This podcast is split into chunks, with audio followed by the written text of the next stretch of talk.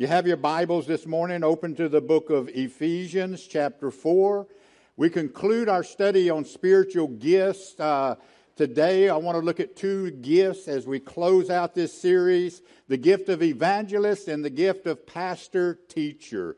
In Ephesians chapter 4, verse 11 and 12, Paul tells us about these two uh, gifts that were given to the church. Ephesians chapter 4, verse 11 and 12. Paul says this to the church at Ephesus, and he gave some apostles, and some prophets, and some evangelists, and some pastor teachers. And then he goes ahead and tells us the purpose of these people, these evangelists, these pastor teachers for the church. He says it was given to the church for the perfecting of the saints, for the work of ministry, for the edifying of the body of Christ. Now, thus far, we've looked at the serving gifts, those being leadership, service, uh, giving, faith, mercy, discernment. Then we looked at the speaking gifts, that being prophecy, the word of knowledge, the word of wisdom, teaching, and exhortation. Now we want to look at the two fundamental gifts. They're called the fundamental gifts that God has given to the church. These are two positions, you know, that, that God gave, that being evangelist and pastor teachers. And we're going to start today just by looking at the evangelist and then we'll look at the pastor teacher. Now, when we think of evangelist, you know, we think of, most people think of someone who travels around preaching the gospel of Jesus Christ. Some say the origin of the word, I'm talking about the origin of the word evangelist, comes from the word soap sellers. Now think about that. They say that's where the word evangelist comes from, from the word soap sellers, or, you know, these were men, if you'll remember, you know, used to go around and they would market their soap. And the way they would market their soap is they would come into a town, they'd find the dirtiest guy they could find in town, they would drag him on the corner of the street. They would take and they would wash him down and they would clean him up. And then they would present to the people this guy and they would say, This is what my product can do. Now stop and think about that. That's where the idea of the word evangelist comes from. From soap sellers who would come into town and clean up a person and then say, This is what my product can do. So the reason that they, the evangelist is that away is stop and think about this. They go around and they travel and they preach the gospel. And again, they're referred to as soap sellers sometimes because what they are doing, rather than cleaning up the outside of people, they are cleaning up the inside of people. And they say, This is what my product can do. What is their product? Is the Word of God. They say the Word of God can clean up the inside of any individual. Now, this term only appears three times within, you know, the New Testament. So let's take a look at the role of the evangelist. Now, to really understand the role of the evangelist, we need to follow one around. So turn to Acts chapter 8. Let's follow uh, uh, an evangelist around and we'll see exactly what a New Testament evangelist does or did back in those days also. So in Acts chapter 21, go ahead and turn to Acts 8, but in Acts chapter 21, verse 8, we're told that Philip was an evangelist. You know, uh, that's what Acts tells us that Philip was an evangelist. So I want to follow Philip around for just a moment in Acts chapter 8 so that we can see exactly what an evangelist does. First of all, we see that an evangelist preaches the Word of God. Look at verse 4 in Acts chapter 8.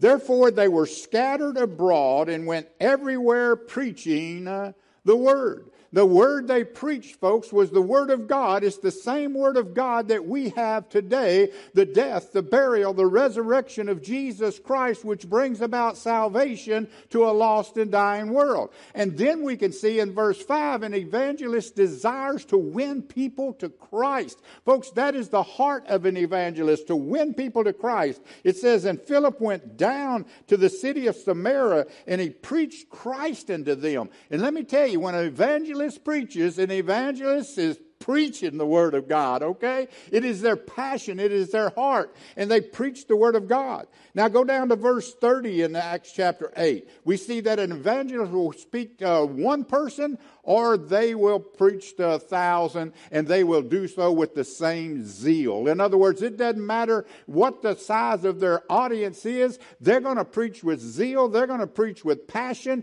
because the, the desire within them is to see people come to Jesus Christ. Look at Acts chapter 8, verse 30.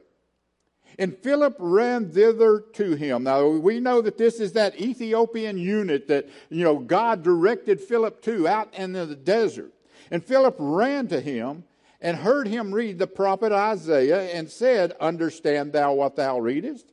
And this eunuch said to him, How can I except some man guide me? Wrong thing to say to an evangelist. I need somebody to guide me because he's fixing to guide you, okay? He says, How can I except someone guide me? And he desired Philip that he would come up and sit with him. Now, the place of the scripture which he read was this, and you know, in verse 32, he was led as a sheep to the slaughter, and like a lamb dumb before his shear, so he opened not his mouth. Now, who, who do you think the word of God is speaking about there?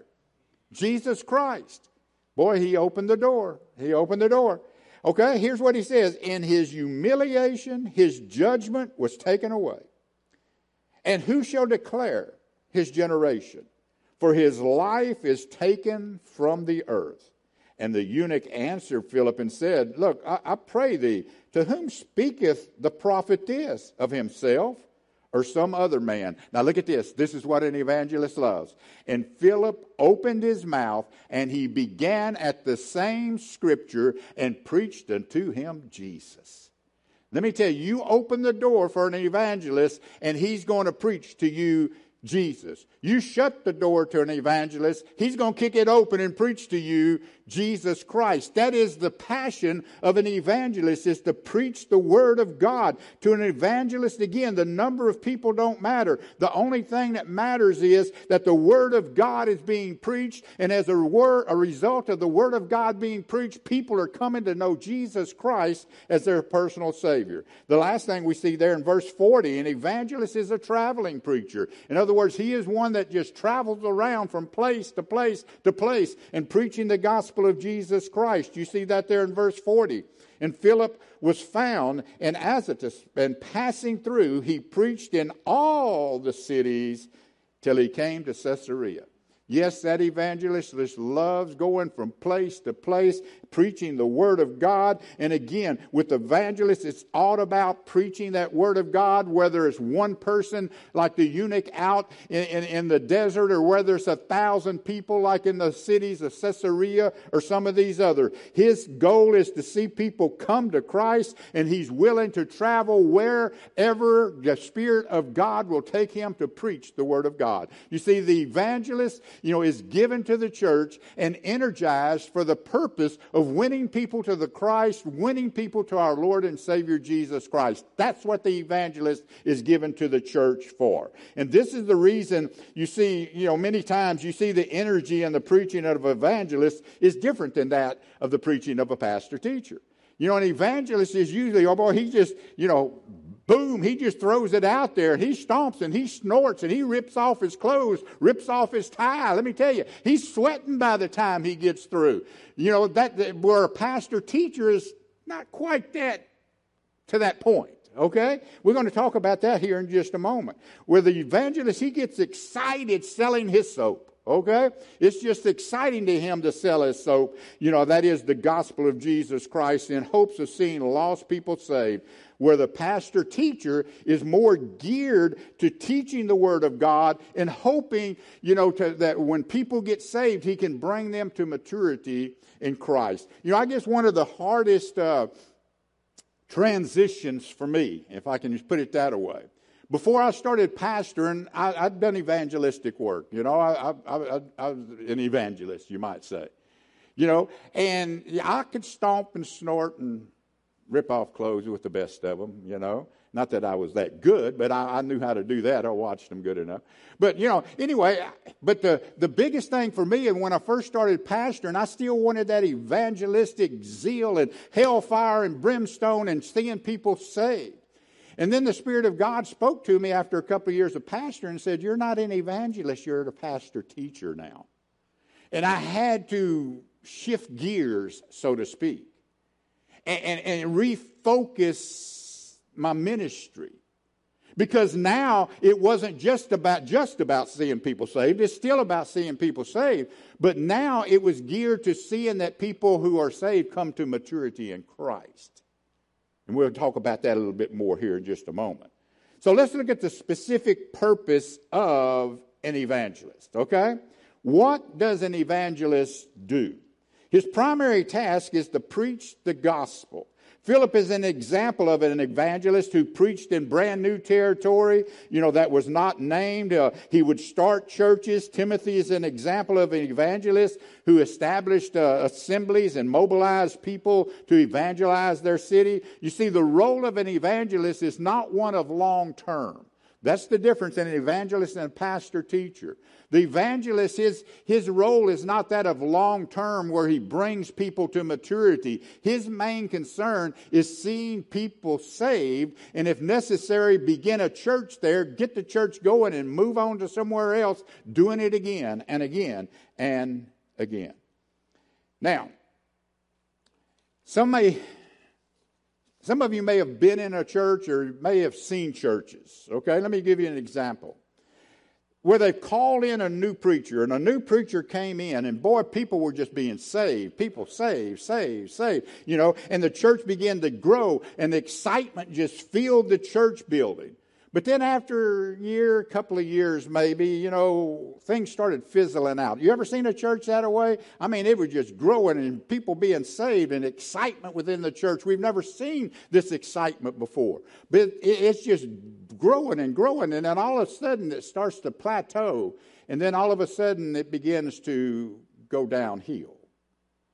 Well, see, many times what happens here, in many cases, the church has called an evangelist as pastor, and though they're seeing very many, you know, many, many people saved, those new converts are not coming to maturity in Christ. And what you wind up with is a church full of spiritual babies.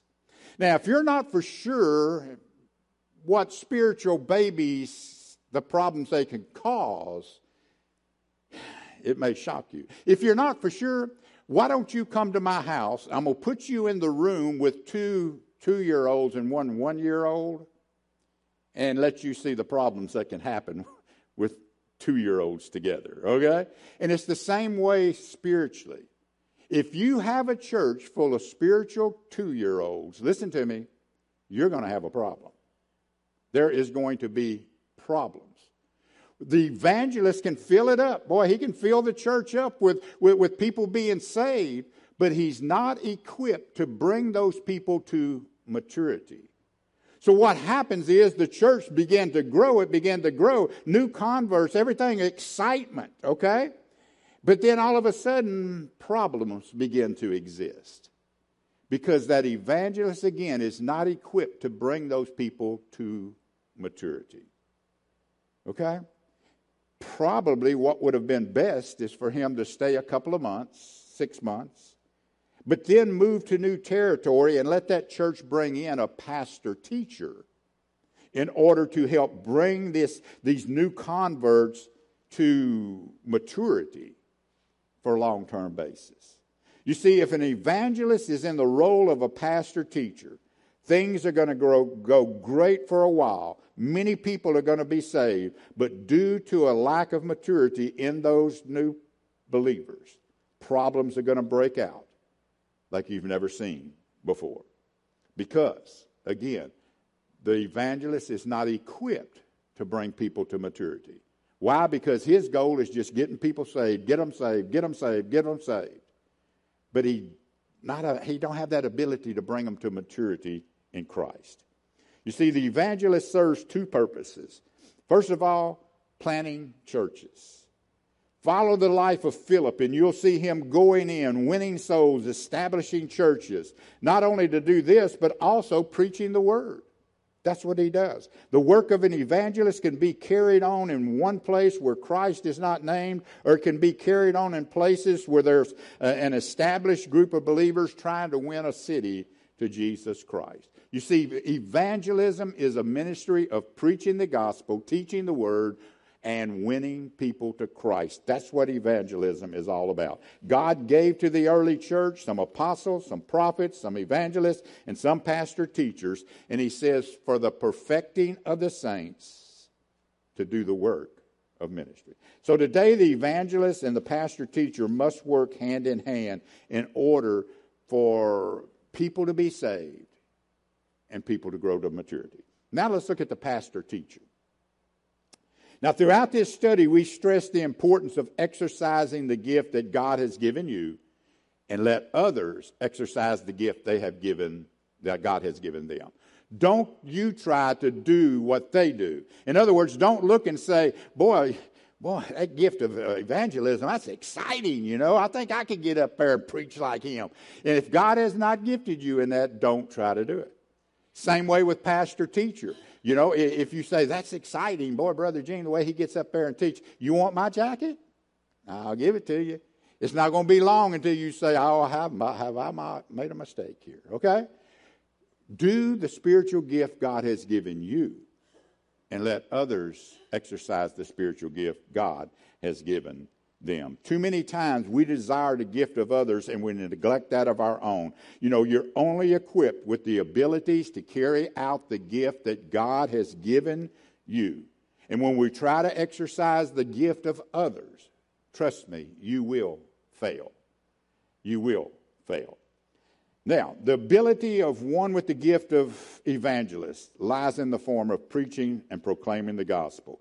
And many evangelists do harm to their ministry and the church when they try to take on the role of pastor teacher. Where the evangelist is equipped with the ability to go and preach and teach the gospel and have many people come to know Christ, again, I'll stress again, he's limited in his ability to bring those new converts to maturity. It's not going to be long until those little children that's referred to in 1 John begin causing more problems than the evangelist is able to handle whereas a pastor teacher plays a different role. His ministry, the role of the pastor teacher, is one of long range maturity among believers, more than short range results of professions of faith. So the pastor teacher, his, his responsibility is long term. Um, when this church called me, it'll be 20 years in February. That's just hard to believe. Y'all put up with me, you know, that long. But when this church called me, yeah, I know. Amen. Okay. But when this church called me, it was me and one other person, okay, that they was looking at. And the reason they called me over the other person is because I'd only pastored one other church, but I'd been there 12 and a half years. And they was wanting somebody that was going to come in here and not leave within two or three years. In fact, the other guy, that was his, you know, the way he had done, you know, three years he would be at a church and leave. They wanted someone long range, okay? And my history, of course, it was just one church, you know, but, you know, my history of one, was one of long range. And folks, that's the way it has to be with a pastor teacher. Because he's there long term, not like the evangelist that just comes in, gets people saved, and move on. Okay? He's there long term to take those that are saved and begin to mature them, bring them to maturity. So let's talk here about the, the pastor teacher now. Okay? Now, the definition. Though most translations say some pastors and some teachers, probably whatever translation you're looking at now says that, some pastors and some teachers, the literal translation is pastor slash teacher. Okay? And the reason being is because in the Greek, the word and, where it says pastors and teachers, it says it's a conjunction that means even, also, or namely. In other words, pastor, uh, you know, even teacher. Pastor, also teacher. Pastor, namely teacher. So in the original, that's the way it, it, it actually is, is printed there, the way it's actually said. In the lexicon, it reads a shepherd and instructor. So you see, it's putting the two together, not separating the two. Therefore, it's pastor teacher. This is the only office, uh, this is only one office, not pastors and teachers, but pastor teacher or teaching pastors. You see, a pastor is someone who the Lord raises up to care for the total well being of his flock. The total well being of his flock. So the pastor teacher has the responsibility of not only teaching the flock the word of God, okay? And that's where it was it was difficult for me to go from preaching to teaching, okay? I had had a problem with that for a while. But it's the pastor's responsibility to not only teach the flock the word of God, but also to guide the flock, to care for the flock, to oversee the flock, and to be an example to the flock in which God has entrusted him over. The evangelists don't have those responsibilities. His only responsibility is to come in and lay out the Word of God and then move on. But now the pastor teacher comes in and he has all of these responsibilities. You know, he, he's to take them and bring them into greener pastures in order for them to become mature sheep within the fold, equipped for ministry. Now, what's the responsibility of the pastor teacher? First of all, it's a caring ministry. To show care involves many different things. You know, some feel you show a child, some feel, especially nowadays. When I was growing up, and most of you growing up, it wasn't this way. But nowadays, many people, you know, they think that, well, you show a child that you care for them by giving them the things that they want. Ain't that today's society? This is how I show a child I care. This is how I show a child I love them. I give them the things they want. Can I tell you something? All that results in is you raising a brat that nobody wants to be around. You hear what I'm saying? All that causes is you raising a brat nobody wants to be around. Here's the toughie if a pastor teacher is just giving his congregation what they want, it's the same thing. You're growing a bunch of brats that ain't even going to get along with one another. And there's always going to be fighting and warring within that congregation. Showing your care, listen to me, showing your care is doing what is best for them, whether it's your children or the congregation. Okay? And the same is true within the church. The pastor is showing he cares for his people when he first applies true doctrine. When he applies true biblical doctrine. You see, uh, he, he is given to the church to minister to its practical needs by applying true doctrine, not just what they want to hear. Are you with me? Not just giving them what they want to hear, but applying true biblical doctrine. Paul warned Timothy that in the last days, one of the dangers would be people coming to church with itching ears, just wanting to hear the good things, and many pastors would give in to those itching ears with a false, watered down gospel. Look, I love the way the New Century Version puts uh, 2 Timothy 4 3 through 5. Look, look, look how New Century does it. Because the time will come when people will not listen to true teaching, but will find many more teachers who please them by saying the things they want to hear. They will, they will stop listening to the truth. This is in the last days, Paul is saying. You think we're in the last days? They will stop listening to the truth and will begin following false stories. But you, Look at here. Paul giving Timothy some advice here, but you should stop controlling, or you should, should control yourself at all times, accept troubles, do the work of telling the good news, and complete all the duties of a servant of God. In other words, a pastor teacher has to just continue to preach the true gospel, even though it might not be popular, even though they don't want to hear it, but it's what's best for the people that matter. You see, the ultimate goal of God giving to the church a pastor teacher is found in our scripture text that we started with for the perfecting of the saints. Now, what does that mean for the perfecting of the saints? My job as your pastor teacher, okay, is to bring you perfected to the saint, uh, to, the, to, the, to, to God. Now, that simply means to bring you to maturity. Excuse me. For the perfecting of the saints, in other words, to bring to maturity, for the work of ministry. In other words, I need to get you, my responsibility is to get you to the point of maturity that you do the ministry within the church. How do you do the ministry within the church? By exercising your spiritual gift. Why? For the edifying, that is the spiritual advancement of the body of Christ. Look, a pastor who truly loves and cares for his people will bring before them true doctrine and not that that just simply makes them feel comfortable in their sin, rather to grow them to maturity in Christ so that they will begin to do the work of ministry and edifying one another within the body of Christ. So, what is the pastor teacher? He is, a, he, he, he is uh, shepherding the church. He's guarding the church. He's defending the church. He's warning the church. He's challenging the church. He's instructing the church. He's building walls around the church for protection. And he's motivating the people on a long term basis. That's the pastor teacher. You see, it's completely opposite than the evangelist, is it not? You say, is this not the duties of a shepherd in the field? You go back to the shepherds in the field. The same is true for a shepherd in the church. If a pastor truly loves his flock, he's going to apply biblical doctrine even when it's not popular and even when it may hurt. Even if he knows what I'm preaching is going to hit Brother Danny right between the eyes.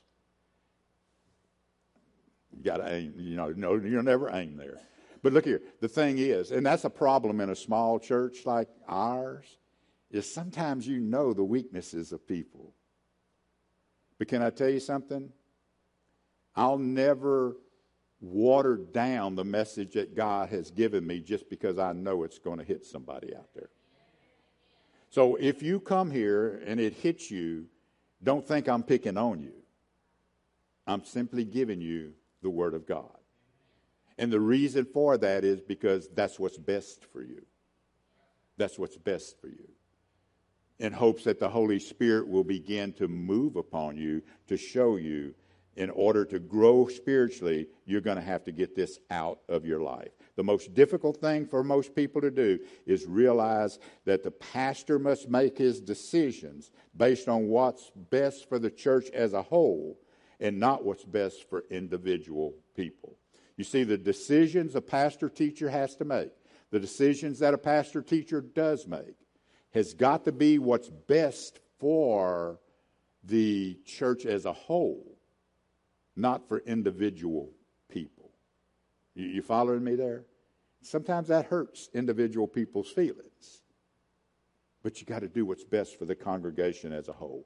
Feeding and protecting. So he's called to, to, to uh, as a teaching pastor, so he does two things he pastors and he teaches. Pastor means to protect the flock.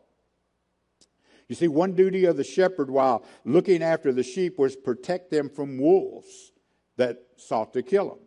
A pastor will do no less. He's going to protect his flock from any type of harm, no matter what the cost, whether it be false doctrine or whether it be, you know, uh, wolves in sheep's clothes on Wednesday nights. We've been in the book of Jude, and man, it's just uh, you know one after another. You know, talking about certain men, certain men, certain men who creep into the church to to destroy the church.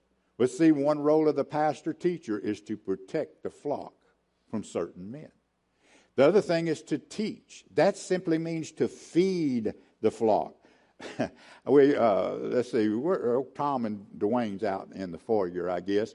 But we was in the uh, in the store the other day, and you know it was Wednesday actually, and you know I said, uh, well, I guess I better get up there and get y'all's meal prepared for tonight, you know. And one of the men that was in there, you know, not a member of the church, he looked at me, and said, "What are you cooking for him?" I said, "Jude." He looked at me, he said, "Jude, what what is that?" I said, "It's Jude." He said, "Is that squirrel?" I, Tom, Tom and Dwayne will you. I said, no, it's not squirrel, it's Jude. You've never ate Jude? No, I don't guess so. You know, I, I, I don't think we ever told him what Jude was, but anyway, but that's the pastor's responsibility is to prepare for you a meal. To prepare for you. In other words, to feed you. To feed you. Turn to Acts chapter 20. Acts chapter 20. An example of this is found here in Acts chapter 20, beginning with verse 28, you know, where Paul's message is to feed and warn, teach and warn. Acts chapter 20, beginning with verse 28.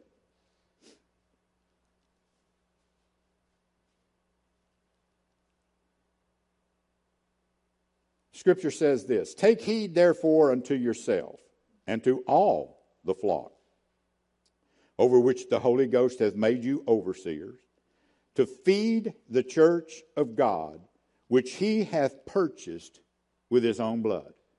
You see, the pastor teacher is to feed the church, feed the flock, feed the people. Listen, Jesus Christ paid for your sins with his blood on the cross. And my responsibility, the responsibility of the pastor teacher, is to make sure that that person don't die spiritually, but that they grow spiritually. In other words, I'm supposed to feed you so that you will grow and mature in that salvation that God has given you as a result of the death of, of Jesus Christ on the cross. Look at your verse 29. For I know this, he says, that after my departing shall grievous wolves enter in among you, not sparing the flock. Also, of your own self shall men arise, speaking perverse things, to draw away disciples after them. Therefore, watch and remember that by the space of three years I cease not to warn you, every one, night and day with tears. Look, the life of a pastor teacher, sometimes called an elder, sometimes called an overseer, is to, is to be a teaching shepherd. He stays in one place long term, okay, in order to mature the people. He protects the flock, he builds safeguards for them, he warns them. And yes, verse 30 says he's going to be talked about. Trust me, I have been talked about. Okay? Because a pastor teacher is going to be talked about. You know, uh, you know, he, he's going to have false things said about him. But because God has gifted him with this gift, he's able to persevere because God has gifted him with the ability to persevere. Listen, that evangelist is not gifted in that area. So let me just conclude with this thought. Dallas don't play till 3:30, so we're okay, okay? Christ gave to the church apostles and prophets for foundation, revelation, and confirmation in order to establish this, the, the early church with sound doctrine. Then he gives to the church, the early church, and right up to today, evangelists and pastor teachers for evangelism, for edification, for exhortation, and equipping the church for effective ministry. There's two things I believe you're going to see in churches that are thriving and growing. First thing is a history of long term pastorates. You're going to see that. Second thing is those pastors are pastor teachers, teaching the people, feeding the people, growing the people to maturity. You know, within many East Texas Baptist churches, historically, you know, pastors have been judged on their ability to how loud they can preach, how long they can preach, how much they can stomp and snort, by how much, you know, when they're preaching that hellfire and brimstone, the people out in the audience begins to sweat because it's so hot. That's how historically pre- preachers have been judged in East Texas by how many clothes they can rip off by the time they're through preaching. Look, it doesn't matter what they've said as long as it was loud and as long as it was wet preaching, you know, but it don't matter what they said. It was just good. But listen to me. Most members desire, and this is sad, but most members desire evangelistic messages and they're not really interested in, in expository messages, expository preaching for the purpose of growing. That's just a fact. Most would just well want to hear the evangelistic hellfire and brimstone. You will never, listen to me, listen to me. You will never grow to maturity in Christ with hellfire and brimstone. Hellfire and brimstone is to get you saved. But what happens after that? It will never bring you to maturity in Christ. And that's where the pastor teacher, long term, long range, comes in. With expository preaching, bringing you to maturity in Christ so that you can begin growing in Him. But church is to mature. It's going to be a result of that pastor teacher teaching what God's Word has to say, not evangelistic preaching. You see, the pastor teacher, he guides, he oversees, he cares for, and is an example to the flock on a long term basis. Now, let me close with my pledge to you, Fairview Baptist Church. I'm going to close this entire series out with this. I'm going to give you my pledge, and then I'm going to ask those who want to, those who will carry out a pledge that I want to challenge you to give to me. Okay? In other words, I feel it's only uh, only right if I pledge something to you that you pledge something back to me. Okay? Here's my pledge to you, Fairview Baptist Church. As your pap- pastor teacher, I pledge to you, the flock that God has entrusted to me, to do my best to lead you to maturity as children of God by leading you to greener pastures, by protecting you from false doctrine, and by protecting you from wolves in sheep's clothing. Now, if I'm going to pledge that to you, again, I think you need to pledge something to me. In other words, if I'm going to make this promise to you, I would ask that you make this promise to me if you're sincere and if you want to. If you don't, that's, that's fine. But here's what I'd like for you to pledge to me. Okay? My pledge to you, my pastor.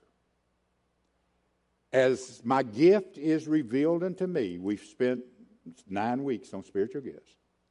As my gift is revealed to me, I pledge, okay, to begin putting it to work within this church. That in order that God has called me to be a part of. So, working together as leader and laity, we can spread the word of God and advance his kingdom within this community which God has placed us in. Now, I don't think that that's too much to ask of a congregation. To just say, Pastor, I pledge to you that I'm going to begin putting my spiritual gift to work within this church. That I am going to do what God has called me to do.